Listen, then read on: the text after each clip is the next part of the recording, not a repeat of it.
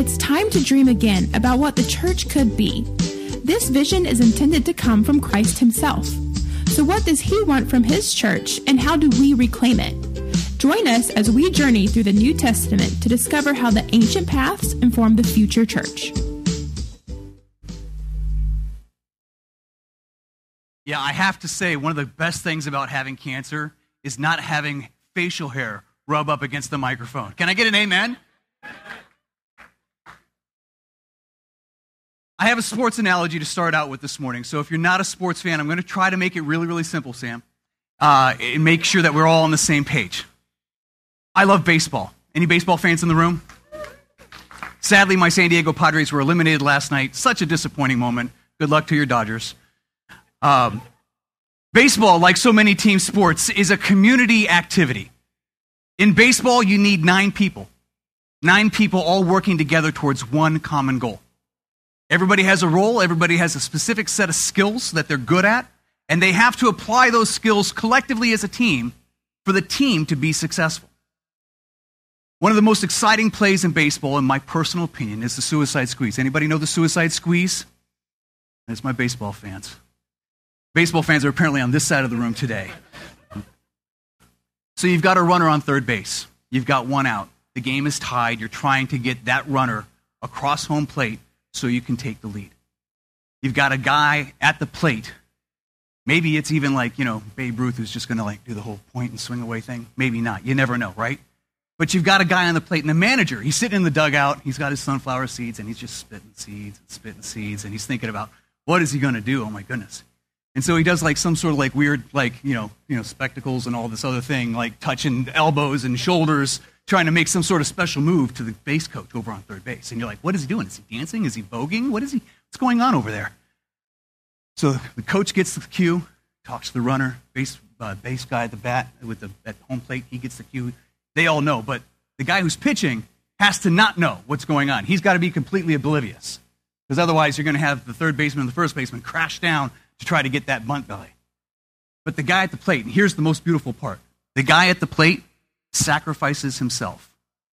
He lays himself down for the good of the team so that that one runner can come across the plate and score. That sounds an awful lot like a faith community, in my personal opinion. The baseball bat, the batter gives himself up for the good of the whole. Baseball, you often find, is good when the team plays for the good of the whole, not for the individual. No matter how many times I read the Bible, I can't fully grasp the love of Jesus. He loved those who didn't expect it or deserve it. And his love changes everything. Current tense, not past tense. His love changes everything. Jesus showed us on the cross what restoration can look like. And he called us back to who we are created, not past tense, active current tense, what we are, who we are created to be. His love is something that is given to us and something that he has given through us to others. God came as a man, took on flesh, walked the earth with us in the person of Christ to deliver his special message of love and salvation. And this love given to us enables us to do all sorts of really cool, crazy things. But it helps us to live life with each other, both in and outside the confines of this space. Jesus once said that those who follow him would be recognized by the way that they love others. And the way that we love others is an overflow from the love that we have experienced, from receiving the grace and byproduct of God's love. So, if there's one thing that you're going to remember here today, if you're a note taking person, you might want to jot it down. I promise you will see it again. If there's one thing I want you to think about today, it's this. Specifically, this. We owe people an encounter with the love that has been given to us. We owe people an encounter with the love that has been given to us. So, good morning. Welcome to Riverbend Community Church, living for Jesus, loving the valley. We want people to know us by our love. So, I realize not everybody's sitting in this space this morning or watching online is maybe at the same spot in their faith journey that I am, or maybe you are. Maybe there are people in this room who don't know who Jesus is. Maybe they've heard of him, they think he's a cool dude, but they're not really hip on the church thing or like the Christian thing, and, and I get that too. If you've been burned by church, I'm sorry. I've, probably been that guy at some point, but I know that I've also been burned. But we're all walking this journey together. So I have a special request for those of you who are joining us today who are not Christians. Number one, super stoked you're here. Thank you. Thank you for hanging out with us today. Number two, I want to ask you to do something for us today. Number one, not tune out. Number two, this whole loving people thing is like the central part of the Christian faith. The person who brought you to church today, who invited you to come sit with us today, really, really believes that. And I'm going to ask you, not Christian person, to hold them and hold me and hold us accountable to it. Because to be honest, it's something that we're really bad at. Christians throughout history are not really good at loving people. We're really good at loving Jesus and loving ourselves, but we're not really good at loving people. And that hurts my heart. And I think it hurts the heart of Jesus too. So, can I ask you to walk with us not just through today's message, not yet Christian, not going to be Christian, maybe not there with Jesus person, but walk with us in the weeks and months to come.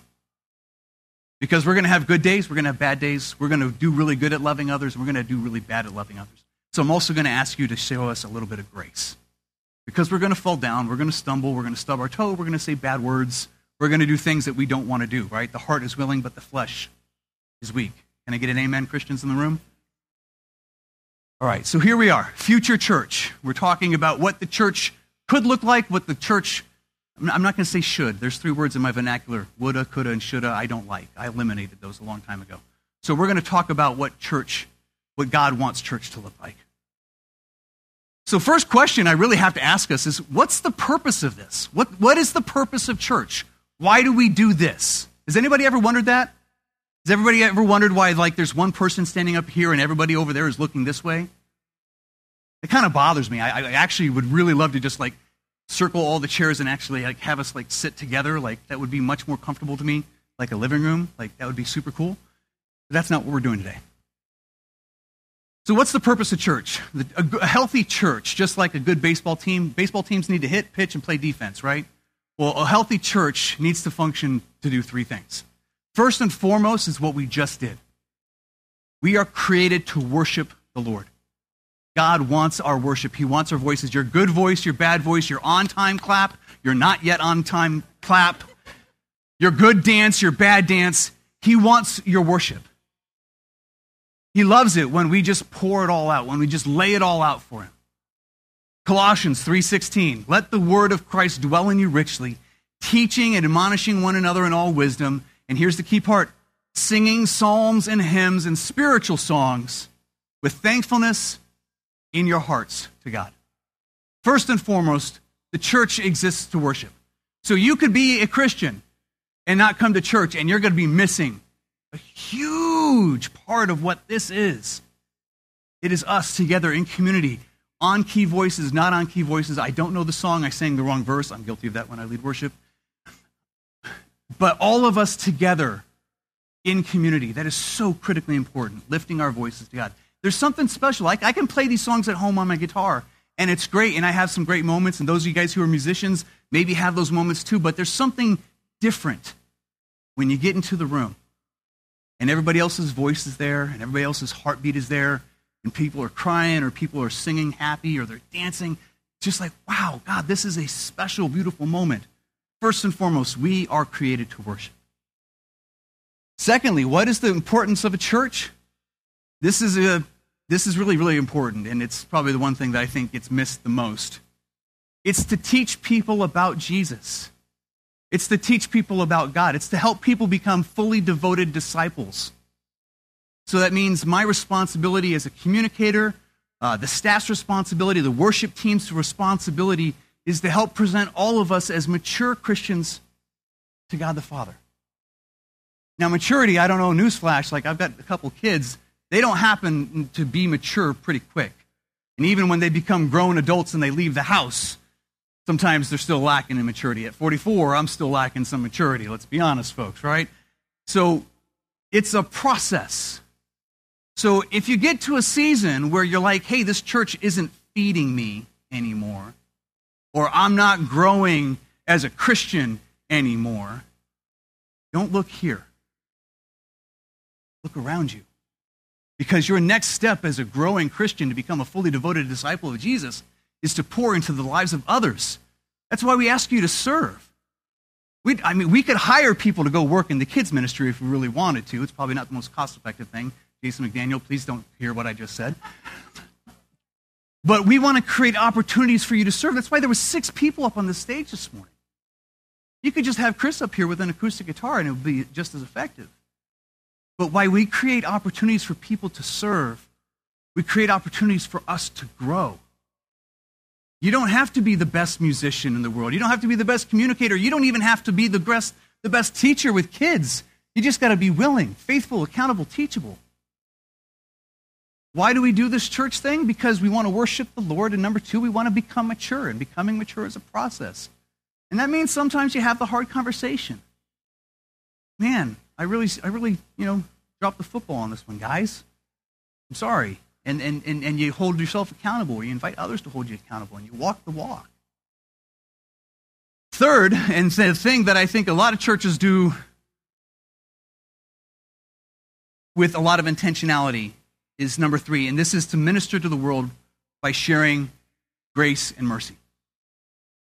But that grace and mercy's got to start inside this house. If you've ever been to a church and you felt like you thought like the place was going to blow up because you walked in there, I promise you it won't.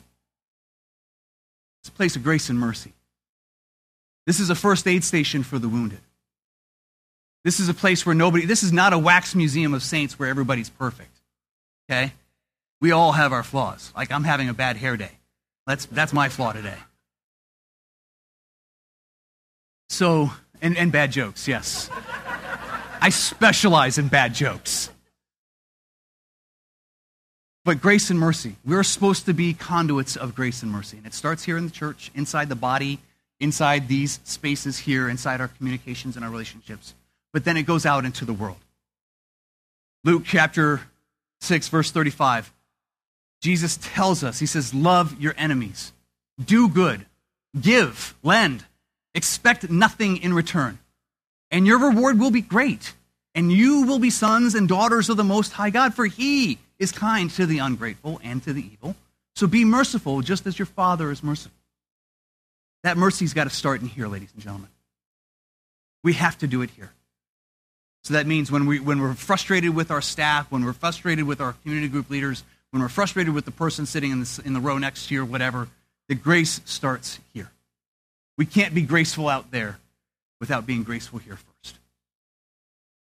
It's the mercy of the Lord that changes us. That's where that love comes from. So, worship, teaching, so we can become mature, and then grace and mercy to each other, to the world around us. Any uh, fans of 80s music? What is love? I knew I'd get somebody. I knew I'd get somebody, right? So that's my next question for us this morning. What is love? What is love?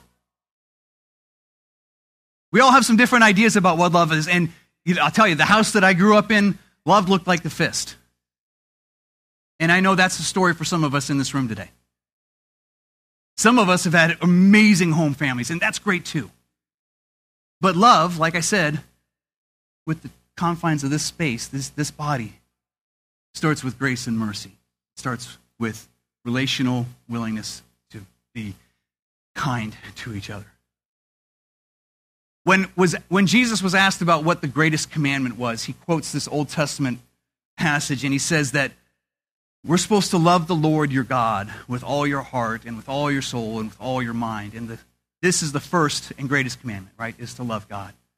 But the second is just like it, and that's to love your neighbor as yourself we were to shorten that up into four words, it's love God, love people. Really, really simple, folks. In fact, if you look at the Ten Commandments, the first four are all about loving God, the next six are all about loving people. This is what it's all about loving God and loving people. But what is love? What, is, what, what does Jesus mean when he says, Love the Lord your heart with all your God, or love the Lord your God with all your heart, all your soul, and all your mind, all your strength? Well, at the time that the Bible was written, Hebrew was the primary language of the Jewish nation. And most of the Old Testament, the first part of the Bible, almost all of it is written in Hebrew. The New Testament, though, the story of Jesus and, and onward, was written actually in Greek. The Roman Empire had expanded. Uh, Alexander the Great had a couple really cool conquests, and unfortunately, he died somewhere along the way. Um, but Greek was the language of the day. And so, uh, if you're looking for the word love in the Greek language, you'll find seven different ways to describe love. Just as the Eskimos have hundreds of different words for ice, the Greeks had seven different words for love. And I just I want to hit the four that show up in the Bible today. The first one is eros. Eros or erotic love. This is from the, the, the Greek mythology. The, the, Romans took eros in, in Greek mythology. It's Cupid. Um, but this is a little g, God, not big G, our God. This is like little g, like not really a God, trying to be a God, but isn't cool enough to be a God.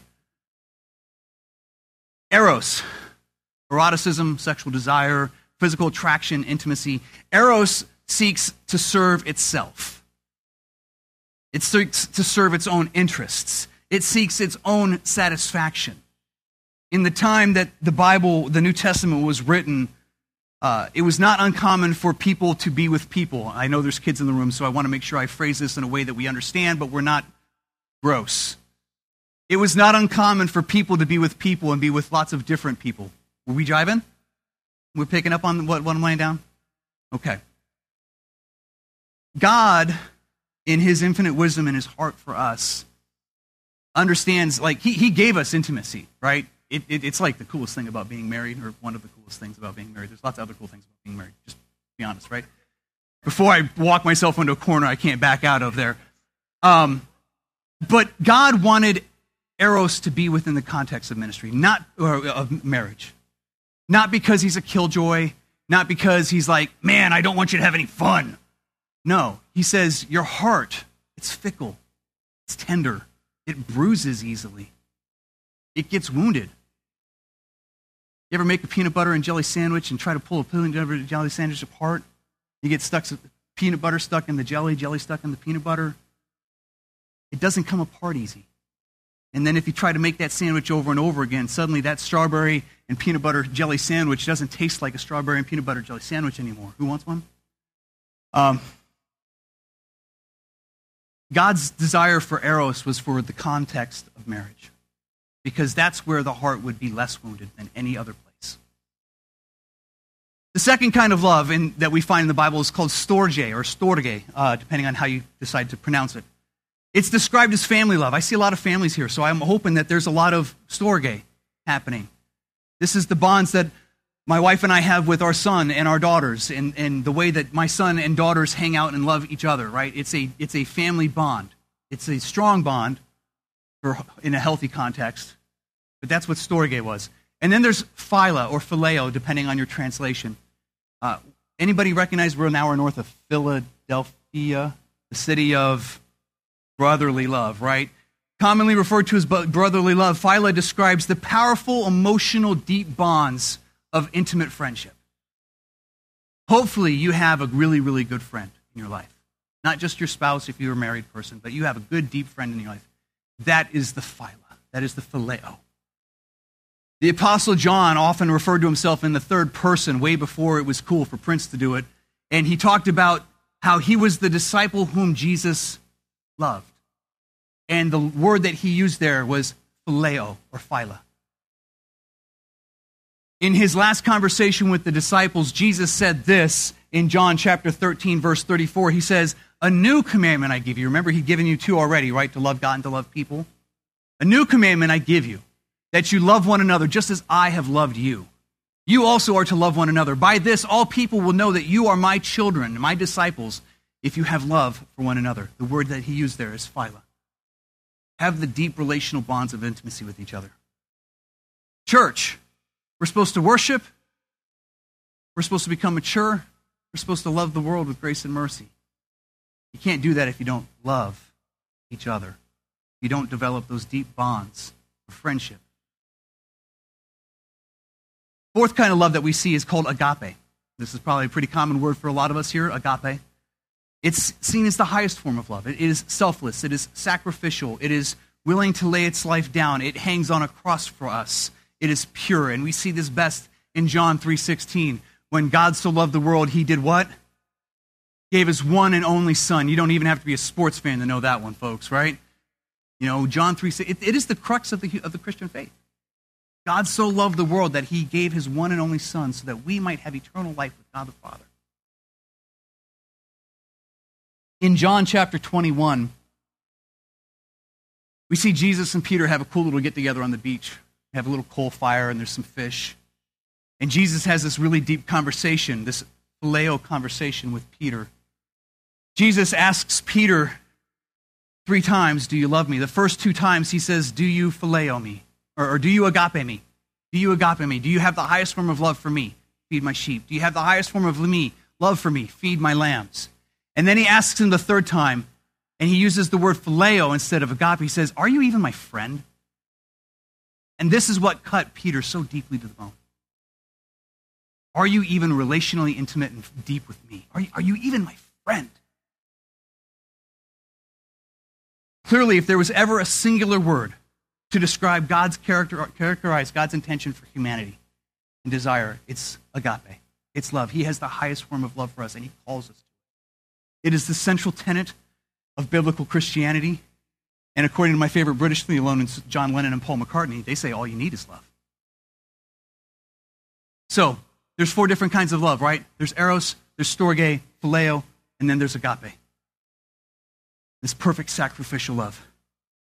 So now that we have learned the context of agape, I need to hit you with a little something this morning. It's this knowledge puffs up, but love builds up. That's not me, that's Paul in, in, in 1 Corinthians chapter 8. It says, Love builds up. I don't care how smart you are. I mean, I do. I think it's really cool that you're smart, and I'm proud of you for being smart and, and, and I, pursuing it. I, I would be a lifelong student if I was given the opportunity. If college wasn't so expensive, if I could just have scholarship after scholarship, coach, can you hook me up? I'm not fast. um, I, I love, I love learning. But learning without love is useless. Paul apparently got the memo.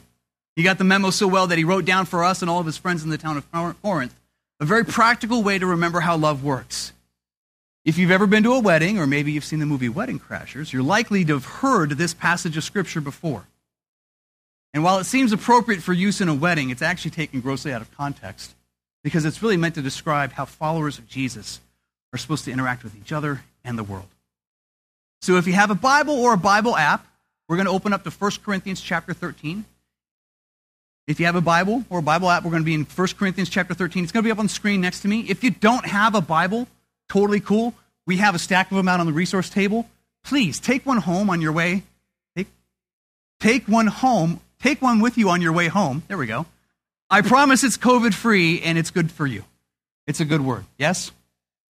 All right. Last week, Joe taught on, second, on 1 Corinthians chapter 12, and he highlighted how every person, regardless of where you are at in your faith journey, has a divine role to play in this life. And he said this He said, Now you are the body of Christ, and individually you are members of it. And God has appointed inside the church first apostles, and then prophets, and then teachers, and then miracles, and then gifts of healing and helping and ministrating in various different kinds of tongues. He goes on to say that is everybody an apostle? Is everybody a prophet? Are all of you teachers? Do all of you work miracles? Do all of you possess the gifts of healing? Do all of you speak with tongues or interpret? But earnestly, we are to desire the higher gifts. Desire the higher gifts, and I will show you a still more excellent way. And so, as we kick into chapter 13, this is how Paul starts out. He says, If I speak in tongues of men and of angels, but I don't have love, I'm a noisy gong or a clanging cymbal. Wes, can you hit a cymbal for me? Later. And if I have prophetic powers and understand all the mysteries and all knowledge, and I have all faith so as to move mountains, but I don't have love, I am nothing. If I give away all that I have, and if I deliver up my body to be burnt, but I don't have love, I gain Let's talk about Corinth. Corinth was a trade town a few hundred miles west of Athens. And it was really, really popular for bronze working there. That's why Paul quotes, Am I nothing more than a loud, crazy cymbal or a gong? But they were also a trade town with a lot of different languages. And God, as His Spirit was moving throughout the area and the Holy Spirit was doing what it does, people started talking different things. And people didn't understand because there wasn't always somebody there to interpret. So this, this place, though, was really popular for spreading gnosis or experiential knowledge. People like to hang out in the Acropolis or cool places or maybe even like the local college and share the latest and greatest ideas. Well, I think this. Well, I think this. Well, let's talk about this. And they have dialogues and discussions. But if they don't have love, they're just making noise. They're, they're a cowbell with no, no band, right? They loved to share new philosophies. They knew to, love to share new faiths, and all these other things were very, very rampant. And some people in piety, in an effort to be more righteous than other people, would try to outgive other people. Maybe even outgive to the point of laying down their life for the good of someone else. But to Paul's point, it doesn't matter how smart you are, how gifted you are, how eloquent or how generous you are, or even how deep your faith is. All of that is meaningless to quote Ecclesiastes. It is worthless, it is dust in the wind if you don't have love. If your heart is empty and it's not full of the love of God, you are a noisy gong. You are a cowbell in an empty room. You are wasting your breath. And this is why Paul says knowledge puffs up, but love builds up. The word that Paul uses for love in this passage, if you don't have agape, if you don't have the highest form of love, if you don't have the love of God flowing in you, then all of your education is moot. All of your giving is moot. All of your talents are moot. And so Paul offers us still a more excellent way, and this is what love looks like. 1 Corinthians chapter 13 verses 4 through 7, this is what he says. He says love is patient and it's kind. It doesn't envy, it doesn't boast, it's not arrogant, not rude. It does not insist on its own way. It's not irritable or resentful, and it doesn't rejoice in wrongdoing, but it rejoices with the truth. Love bears all things, believes all things, hopes all things, endures all things. Said another way, love waits for other people, even when it's inconvenient for you. Love waits for another person even when they're offended or hurt. Love extends grace to others people, to other people, even when they can't see the good in the darkness before them. Even when despair shrouds their joy and their things ahead of them. Love extends grace. Love doesn't envy. It doesn't try to take the blessings of other people. So your neighbor's rich. Good for him. He's saddled with the responsibility of being generous. That's heavy like being the gift of leadership. That's not a, that, that's not a light yoke either, folks. Love doesn't try to take away the blessings of other people and the gifts of other people. Love doesn't party hardy to make a show of things of how cool grace is the next morning. Love is civil, it's courteous. Love makes allowances for the failures of other people, and it's ready to forgive and move on. Love celebrates what is true and is outraged by injustice.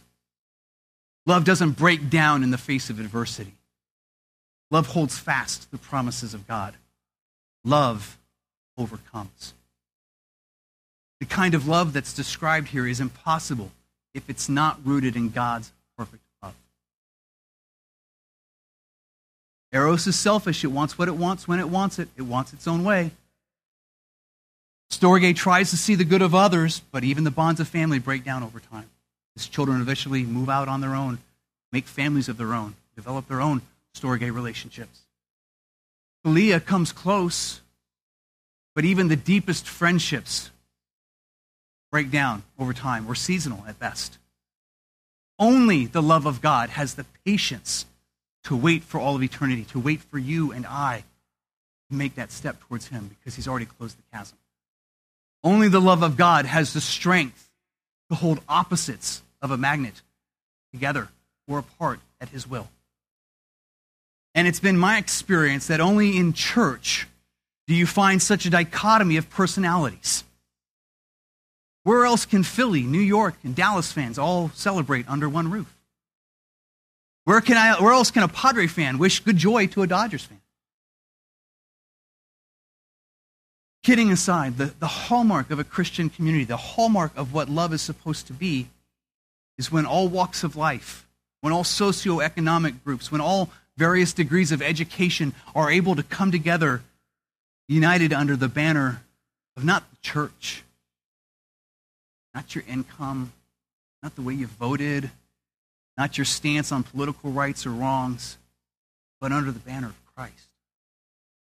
This is the only place in my experience where engineers and social workers become great friends.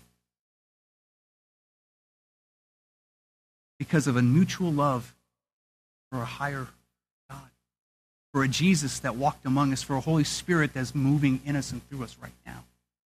The faith community is the place where we rally around our cups that overflow. And our cups look something like this, right? The love of God pours out into the church. And in the church, that, that, that cup overflows into worship, and it overflows into discipleship, and it overflows into grace and mercy for each other. And then we leave this space, hopefully remembering one thing that we talked about today. And we take that grace and mercy and we share it with others around us. Only when your cup overflows do you have the strength to love another the way that God loves you. And my family, over these last two months, have been the recipient of this grace. We've been the unexpected recipient of the grace and love of others. I would tell you a year ago, cancer certainly wasn't in my cards. You know, and unfortunately, it doesn't wait for anybody. It doesn't pick a convenient time either, because it is what it is. And yet, there have been weeks where we haven't made a meal. There have been times when an Amazon package shows up at my door and it's got some great cream for, for my hands or my lotion or my head because everything's drying out, or maybe even some wooden utensils because, on the recommendation of a friend who walked this journey before, Sometimes metal tastes funny. Sometimes, I mean, my wife and I deep cleaned the fridge yesterday because it just smelled weird. I'm having a whole new level of empathy for women as I have hot flashes that never go away and I feel bloated and I've got a sense of smell that I can smell coffee brewing down the street.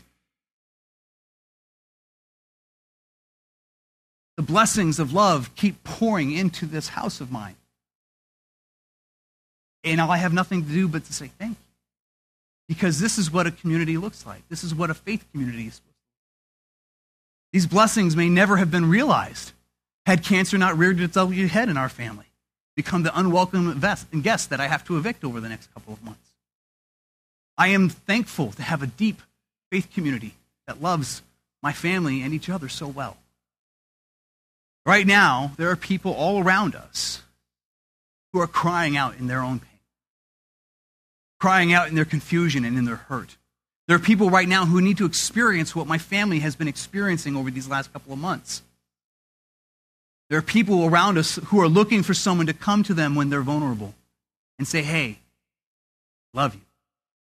More so, God loves you. It's okay. And I know, I know it sounds weird, but it's okay. Let me walk with you. Sometimes you don't have to say it, sometimes just your presence is the gift of love that is needed. Paul makes it clear that we, Christians, the church, have this sacred responsibility to be conduits of God's love. And this is why we owe people an encounter with the love that has been given to us. Love is not passive, it's not idle. Love does. It acts on behalf and the interest of another. So here's what I would like to ask you to think about this week. If I could ask you three things. Check your cup is, the mo- is, is what it's all about. Number one, it's check your cup. So this week, how can you love God and love people? Can you take time to sing songs? In the shower, sounds great, by the way.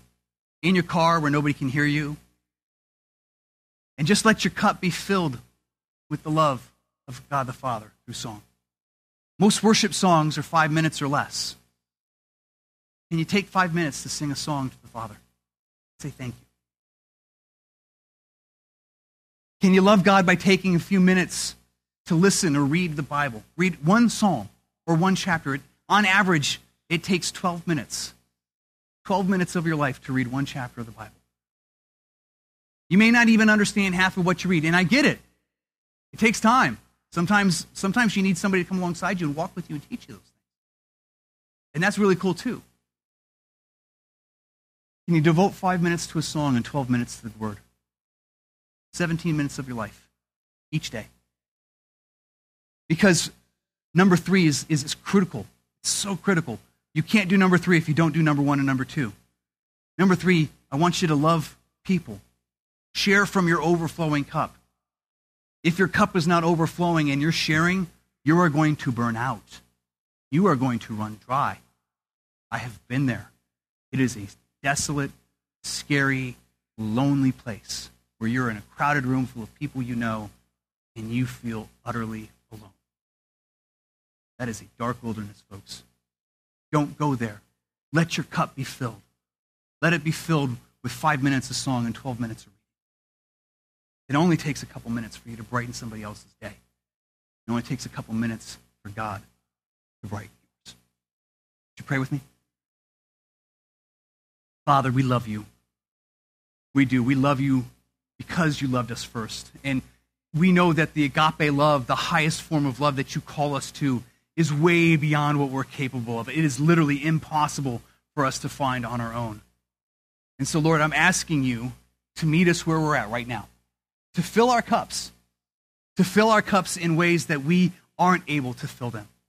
Fill us with your spirit, with your word, with your song. Give us the strength that we need today to go out into the world and to give people the encounter of love that you have given us. Help us to love you and to love people. Turn this world right upside down. We praise you in Jesus' perfect name. And I invite everybody to say,